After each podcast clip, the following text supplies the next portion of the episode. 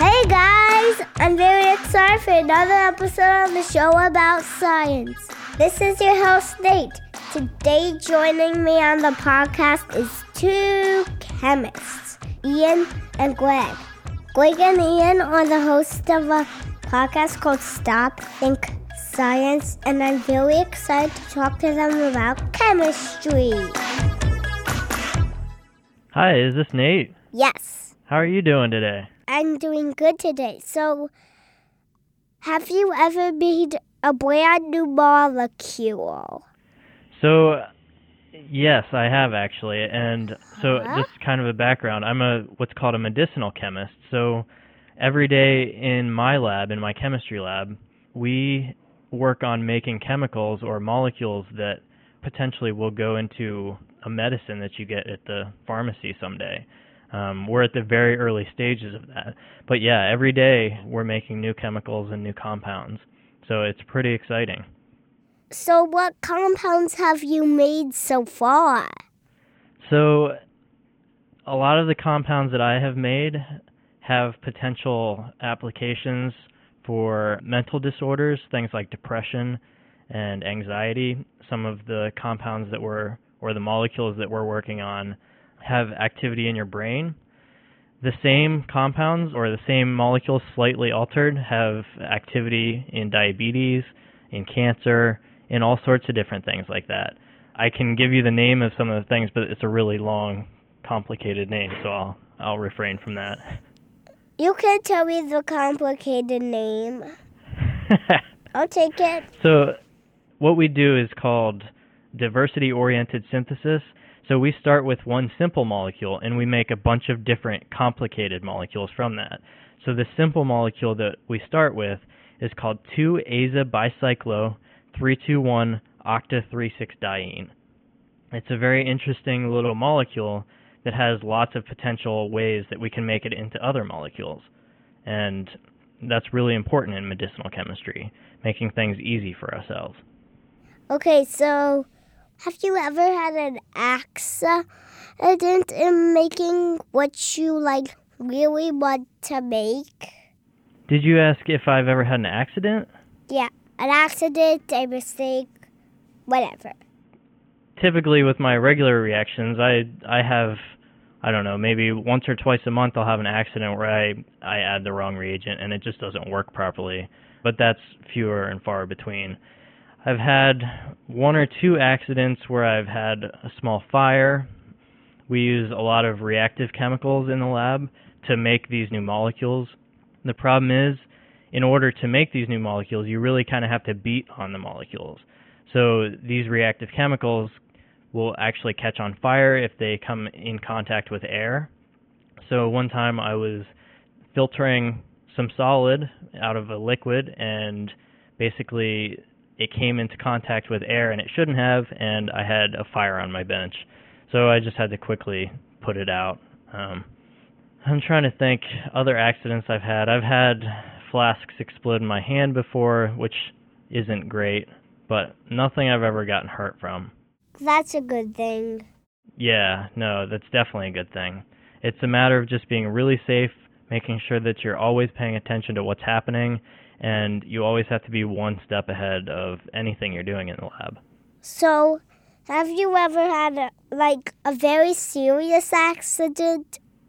I personally have not had a very serious accident. I've witnessed a serious accident that could have been really, really bad. In our lab, we use reactive chemicals, and one of my fellow lab mates was using a reactive chemical, and they weren't being as careful as they should have. When they were weighing this chemical out, they wiped off their spatula, basically the spoon they were spooning it out with. They wiped it off with a paper towel, and they threw it into the trash can. Well, this was a water reactive chemical, and there was a little bit of moisture on that paper towel and in the trash can, and it almost immediately ignited all of the stuff in the trash can, and we had a really, really, really big fire. We had to call the fire department, pull the fire alarm, and the fire department came out and put it out. But in a chemistry lab where we have flammable solvents, there's always the potential for really, really, really big fires to occur if you start a small fire. And it was a good thing that the fire department got here as fast as they did. So, have you ever made the exact chemical compound that you want to? So, I try and make the compound that I want to make every day in the lab, but as you get older, you'll find out that science doesn't always work the way that we anticipate. And I would say that a couple times a week I get what I want to happen, and those are the exciting days. Nate, what's your favorite thing about science? Well, my favorite thing about science is that you can, make new discoveries or create new compounds with chemistry, find cool rocks in geology. So cool. I think that's why Ian and I are interested in being scientists, and that's why we're still in school to do that. It's because we get to make all these interesting new discoveries that no one has made before. That's really exciting. So are your parents scientists? Is that kind of where you got the bug for science from? No, they're not. So where did you get interested in science? Well, from lots of TV shows. So what's your favorite TV show that involves science? TED-Ed. Oh, okay. So you like to watch the different seminars that scientists give and talk about their research? I like to watch all the videos. I scroll through every day to see if there's any new videos, and if there's a new video, bam, I'm watching it. That's pretty cool. So you like TED Talks?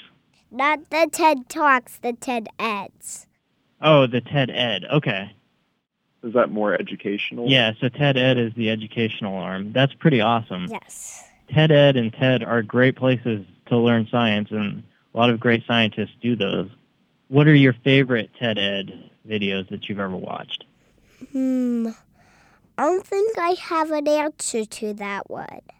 Oh, that's a hard question, probably because you've watched so many interesting ones. Yeah, I basically like them all, except the one on vampires. On vampires. That's one I only half like. Because things are usually half educational, half funny. What's funny about vampires? Not much. Nothing. Yeah. Nothing. I think they're more scary than funny. And whenever I watch it, that drives me crazy. Yeah, it drives me crazy too. If you want to listen to episodes of Stop, Think, Science, you can find it in the podcast app, iTunes, or stopthinkscience.com. The music for the show about science was written by Jeff Brooks. And I'm also on Twitter. You can follow me on Twitter. My Twitter handle is @NatePodcast. Thank you, Greg. Thank you, Ian. Thank you. You're very welcome. You're welcome. There you have it, folks. The show about science is complete. Dan, you can shut the recording off.